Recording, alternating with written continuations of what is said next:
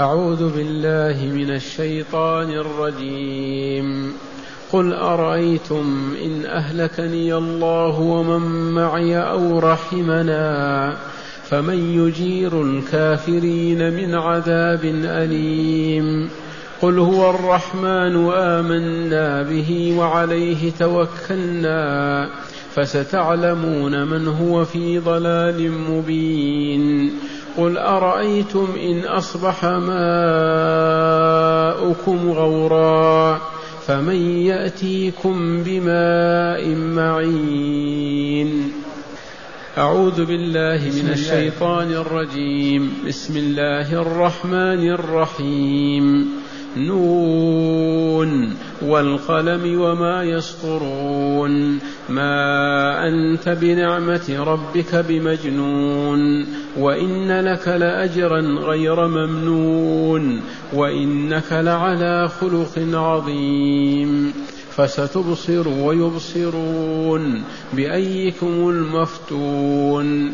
إن ربك هو أعلم بمن ضل عن سبيله وهو أعلم بالمهتدين. أحسنت. معاشر المستمعين والمستمعات من المؤمنين والمؤمنات. قول ربنا جل ذكره قل أرأيتم إن أهلكني الله الآية؟ من الآمر من المأمور؟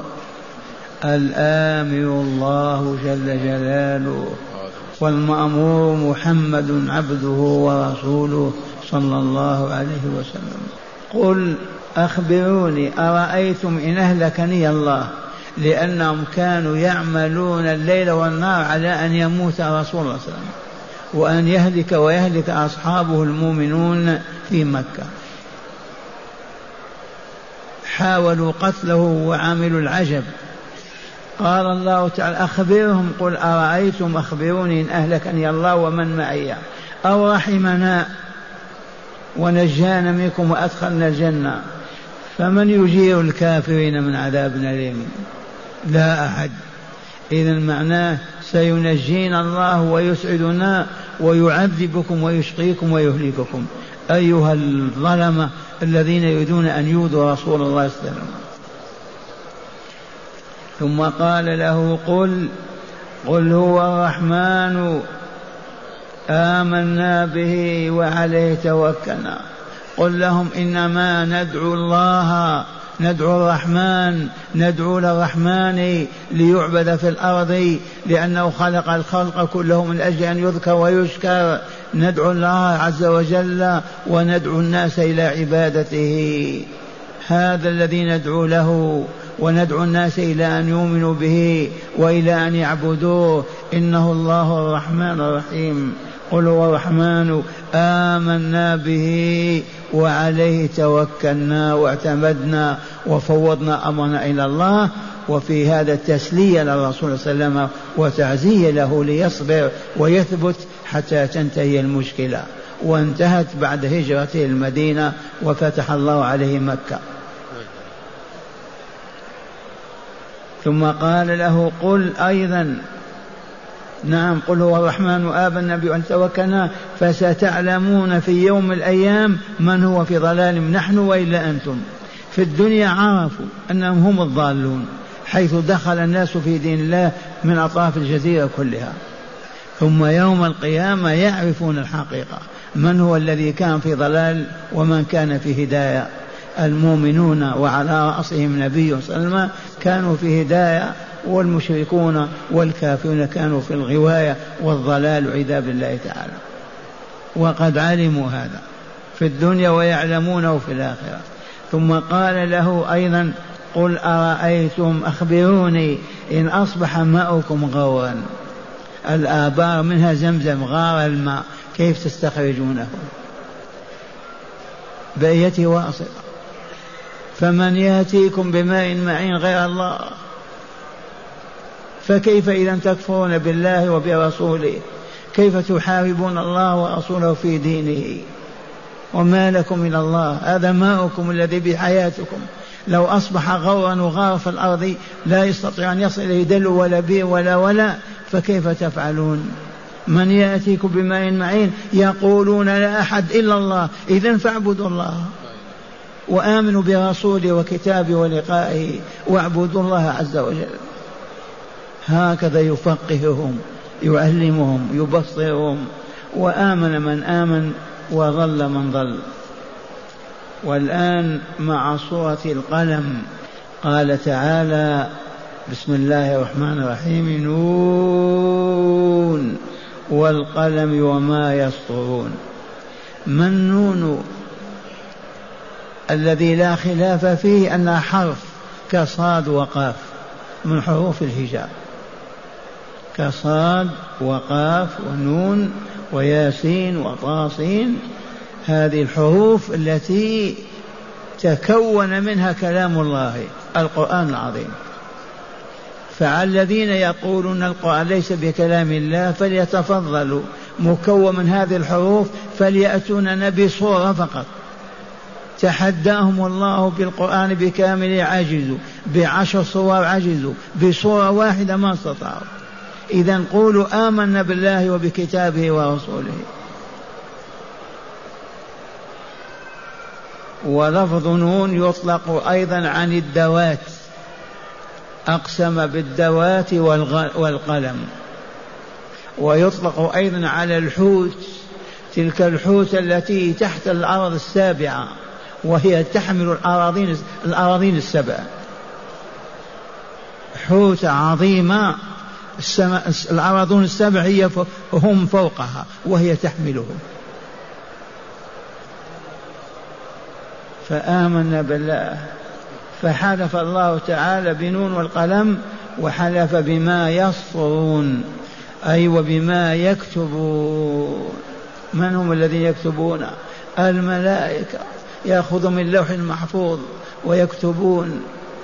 الكرام الكاتبين يكتبون أعمال العباد يوميا. أقسم الله تعالى بهذه الثلاثة ولله تعالى أن يحلف بما يشاء. خذوا هذه القاعدة. لله تعالى أن يحلف بما يشاء من خلقه. أما أنتم لا تحلفون إلا به هو فقط. أما الله فيحلف بما شاء بالتين والزيتون وطور سينين بالفجر والليالي العشر بالسماء والطارق بالسماء ذات البروج لله أن يحلف بما شاء من مخلوقاته. أما المخلوقات لا يحل لهم أن يحلفوا بغير ربهم أبدا. والرسول الكريم يقول من كان حالفا فليحلف بالله أو ليسكت. ما في يمين غير الله. أما الله لو أن يحلف بما يشاء والشمس وضحاها والليل إذا يغشى. قال والنون والقلم وما يسطرون وما يكتبون. الكرام الكاتبين والذين ياخذون من اللوح المحفوظ ما كتب للعبد ويكتبونه في رحم أمه. شقي أو سعيد. على ماذا حلف تعالى على قوله ما أنت بنعمة ربك بمجنون لأنهم قالوا محمد مجنون. وساحر وانظروا كيف اتبعه فلان وفلان وفلان. أثر عليهم وأفسد قلوبهم وأصبحوا معه على عقيدته فهو مجنون. فحلف الله بهذه الأيمان أن الرسول ما هو والله بمجنون. ما أنت بنعمة ربك التي هي الإيمان. والإسلام والدعوة الصحيحة والدين الحقيقي بمجنون أبدا. وإنما تدعو إلى ما يسعد الإنسان في الدنيا وفي الآخرة. دعوته صلى الله عليه وسلم لأن يعبد الله.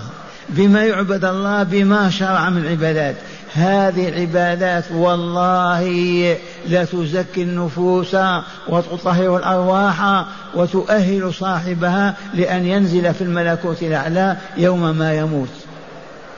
لصالح العباد. فالله غني عن عبادتنا غنى مطلقة كاملة ما هو في حاجة إليها؟ هذه العبادة من أجلنا نحن لنزكو ونطيب ونطهر ونكمل في آدابنا وأخلاقنا وفي سعادتنا في الدنيا والآخرة. ما أنت بنعمة ربك بمجنون ما هذه النعمة؟ الآداب وأخلاق الإسلام الدين الإسلامي هذه النعمة. ثم قال تعالى وإنك لعلى خلق عظيم. وإن لك لأجرا غير ممنون. وإن لك يا رسولنا محمد صلى الله عليه وسلم لأجرا غير مقطوع أبدا ولا ينتهي.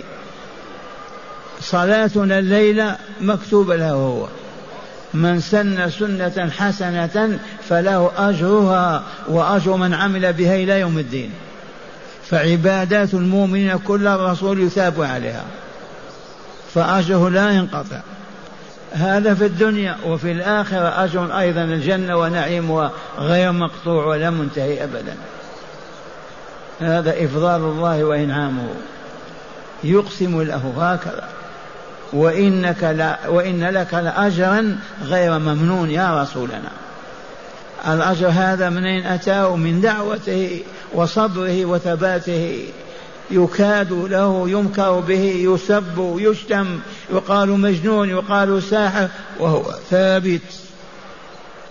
ما تآمروا على قتله وحكموا على قتله إلا أن الله نجاه. وإنك لعلى خلق عظيم. أقسم الله تعالى بالنون والقلم وبما يسطرون على هذه الثلاثة. أولا ما أنت بنعمة ربك بمجنون أبدا. ما أنت على ما أنت عليه من الدين والدعوة إلى الله بمجنون. ثانيا وإن لك لأجرا غير مقدور مقطوع أبدا ولا ممنوع. ثالثا وإنك لعلى خلق عظيم. أم المؤمنين عائشة رضي الله عنها تقول وكان خلقه القرآن. إنك لعلى خلق عظيم. قل هو الدين الإسلامي بما فيه من الآداب والأخلاق. قل القرآن وما يحمل من هداية. وقالت العلماء تريدون أن تعرفوا الخلق العظيم. هو بسط الوجه ما يعبس ما يغبط ما بسط الوجه وبذل المعروف يعطي المعروف ما يجحده ما يبخل به. وكف الأذى فلا يؤذي أحدا لا بلسانه ولا بيده ولا بفرجه. هذا هو الخلق العظيم. اولا بسط الوجه. ثانيا بذل المعروف. ثالثا كف الأذى. وهذا وسلم والله ما ناداه أحد في بيته من أهل بيته أو خارجها إلا ويقول لبيك. ما ينادي أحد. رسول الله نبي الله محمد لبيك. هذا انبساط الوجه والا لا. وبذل المعروف. وكف الأذى. والله ما آذى محمد أحد أبدا. لا بلسانه ولا ولا ولا بيده ولا بماله.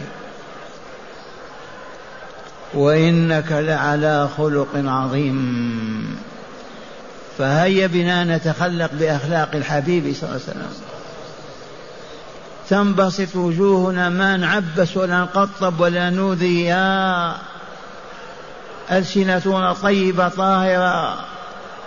لا نسب ولا نشتم ولا نمنع معروف. نستطيع دفعه وبذله ونكف أيدينا ووجوهنا وألسنتنا عن عن الخلق عن العباد كافرهم ومؤمنهم.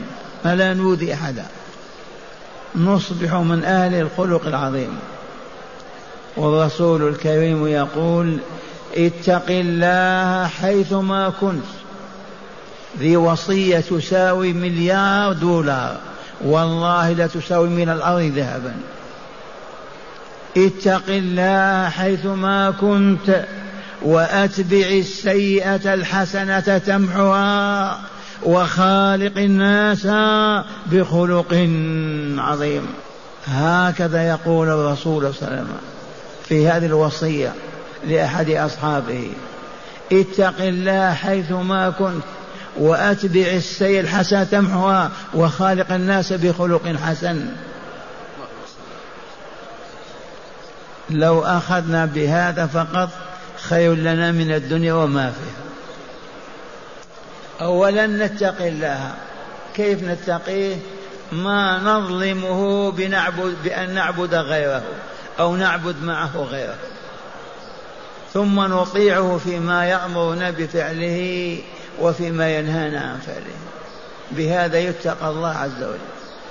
لا بالسلاح ولا بالرجال ولا بالحصول والأسوار ما يتقى الله إلا بالإيمان به وطاعته. اتق الله حيثما كنت. في الشرق في الغرب في المدينة في مكة في في لبنان في الطائف في أي مكان في باريس في أمريكا. اتق الله حيثما كنت. ثانيا وأتبع السيئة الحسنة تمحها إذا زلت القدم ووقعت فقلت إثما أو فعلت إثما على الفور تب إلى الله وأت بحسنات التوبة يمحى ذلك الإثم ويزول. ما يبقى له أثر. وخالق الناس أبيضهم وأسودهم كافرهم ومؤمنهم خالق بخلق حسن وهو أنك لا تؤذيهم ولا تظلمهم. ولا تعتدي عليهم. هكذا يقول تعالى وإنك لعلى خلق عظيم فستبصر ويبصرون بأيكم المفتون. عما قريب. قالوا مجنون سوف يشاهدون. ما هي إلا سنيات ونصر الله رسوله ودينه وعرفوا أنه كان على حق. تبصر أنت نصرك نصرتك ويبصرونهم كذلك هزيمتهم.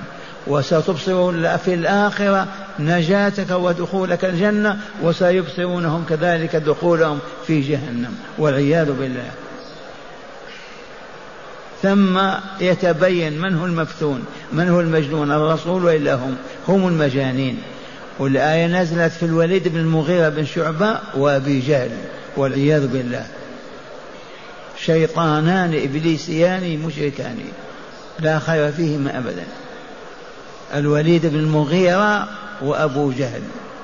فستبصر ويبصرون بأيكم المفتون. من هو المفتون؟ شاهدوه شاهدونه يوم القيامة ما يشاهدون؟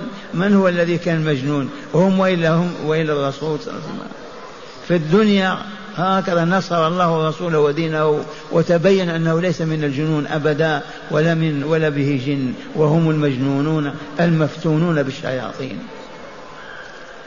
ثم قال تعالى إن ربك هو أعلم بمن ضل عن سبيله وهو أعلم بالمهتدين. فاصبر يا رسولنا وتحمل يا رسولنا حتى ينصرك الله. وقد أيدك ورفع أجر قيمتك ودرجتك وسوف تعلم في يوم الأيام من هو الضال ومن هو على سبيل الهدى. وتم ذلك وحضر وكان. إن ربك هو أعلم بمن ضل عن سبيله. أنت وإلا المشركون المشركون. وهو أعلم بالمهتدين. من هم المشركون؟ أم أنت؟ أنت والمؤمنون يا رسولنا. إن ربك هو أعلم بمن ضل عن سبيله وهم الذين عبدوا الأصنام والأحجار وكفروا بالله ولقائه ولم يعبدوه أبدا ولا أقاموا دينه ولا شرعه. هؤلاء هم الذين ضلوا. والمهتدون من هم الذين آمنوا بالله ولقائه آمنوا بالله ورسوله عبدوا الله بما شرع لهم. من العبادات القلبية والقولية والعملية. هؤلاء مهتدون في طريقهم إلى السعادة والله في الدنيا وفي الآخرة. اللهم اجعلنا منهم. اللهم اجعلنا منهم. واحشرنا في زمرتهم رب العالمين. والآن مع هداية الآيات. الحمد لله الصلاة والسلام على رسول الله. من هداية الآيات بيان ما كان عليه المشركون من عداوة لرسول الله صلى الله عليه وسلم حتى تمنوا موته. نعم هذه آية الملك. بيان ما كان عليه المشركون من بغضهم للرسول وعداوتهم له والعياذ بالله. ثانيا وجوب التوكل على الله عز وجل بعد الإيمان. من هداية الآيات وجوب التوكل على الله بعد الإيمان. إذا آمنت بالله ربنا بمحمد رسولا. وآمنت بلقاء الله فاصبر وتوكل على الله واعبد الله ولا تبالي بمن يسبك أو يشتمك أو يحاول قتلك. نعم. ثالثا مشروعية الحجاج لإحقاق الحق وإبطال الباطل. مشروعية الحجاج. الحجج مشروعية الحجاج المجادلة. يجوز للمؤمن أن يحاج الكافر المنافق الفاسق ويجادله حتى يقنعه ويهديه. مشروعية الحجاج. جائز جائز جائز تتكلم مع يهودي وتقنعه إن شاء الله أو مع نصراني. من سورة القلم من هداية الآيات أولا تقرير مسألة أن الله تعالى يقسم بما شاء من خلقه. من هداية الآيات أن أن لله تعالى أن يقسم بما يشاء أن يحلف بما أراد. أما نحن والله لا يحل لنا أن نحلف إلا بالله. من كان حالفا فليحلف بالله أو ليسكت. ومن قال راسك حقك أمي وأبيك كذا والله قد أشرك في عبادة الله هذا المخلوق. رفعه إلى مستوى الله وحلف به. لما تحزب الشخص معناها رفعته إلى مستوى الربوبية. وهو وهو عبد من العبيد. فلا يحل لمؤمن ولا مؤمن أن يحلف إلا بالله. ما لا تحلف بالقرآن ولا بكذا ولا بكذا فضع عن حقه وراسك وكذا كما يفعل الجهال نعم. ثانيا بيان فضل القلم الذي يكتب به الهدى والخير. بيان فضل, فضل القلم. ما دام قد حلف بالقلم أصبح القلم له فضل وإلا لا؟ كتب القرآن به. لولا القلم كيف يصل إلينا القرآن؟ يحفظونه فقط؟ وهكذا كتب الهداية وكتب الدعوة وكتبها بالقلم. ففي هذا بيان فضل القلم وكيف لا والله قد حلف به. نعم. ثالثا تقرير عقيدة القضاء والقدر إذا كان ذلك بالقلم الذي أول ما خلق الله تعالى. آية. ثالثا تقرير عقيدة القضاء والقدر. وإذ إذ كان ذلك بالقلم الذي أول ما خلق الله. نعم تقرير عقيدة القضاء والقدر. كيف؟ أعلمنا رسولنا صلى الله عليه وسلم فقال إن أول ما خلق الله القلم. فقال اكتب. قال ما أكتب؟ قال اكتب كل ما هو كائن إلى يوم القيامة. فضيلة القلم والا لا أول ما خلق الله القلم. فقال اكتب. قال ماذا اكتب؟ قال اكتب كل ما هو كائن إلى يوم القيامة. فحركة يدي هذه والله مكتوبة. وصوتي هذا والله مكتوب. ووجودكم هذا والله مكتوب. وسمعكم وأبصاركم مكتوبة. ما في ذرة إلا موجودة في كتاب المقادير. رابعا وأخيرا بيان كمال الرسول صلى الله عليه وسلم في أدبه وأخلاقه من هداية الآيات. بيان كمال الخلق النبوي. فوالله لمحمد أكمل الخلق خلقا. ولن يساويه أحد ولن يعادله. أكمل الخلق. وحسبنا ما قالت ام المؤمنين كان خلقه القرآن. فمن كان خلقه القرآن من يساويه؟ عقيدة وآداب وعبادات وأخلاق وشرائع وهكذا. يا عباد الله كونوا من أهل القرآن. اقرأوا واعملوا بما فيه. أحلوا ما أحل وحرموا ما حرم. والآن نستمع الآيات مجودة مرة ثانية. أعوذ بالله من الشيطان الرجيم. قل أرأيتم إن أهلكني الله ومن معي أو رحمنا فمن يجير الكافرين من عذاب أليم. يا أحد.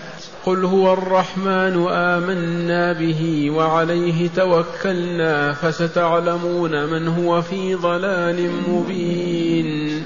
قل أرأيتم إن أصبح ماؤكم غورا فمن يأتيكم بماء معين. الماء المعين السائل الذي يسيل هو المعين. نعم. بسم الله الرحمن الرحيم. نون. والقلم وما يسطرون. ما أنت بنعمة ربك بمجنون. وإن لك لأجرا غير ممنون. وإنك لعلى خلق عظيم. فستبصر ويبصرون. بأيكم المفتون. إن ربك هو أعلم بمن ضل عن سبيله وهو أعلم بالمهتدين. اللهم اجعلنا من المهتدين. اللهم اجعلنا وكل المسلمين من المهتدين. اللهم اجعلنا من المهتدين يا رب العالمين.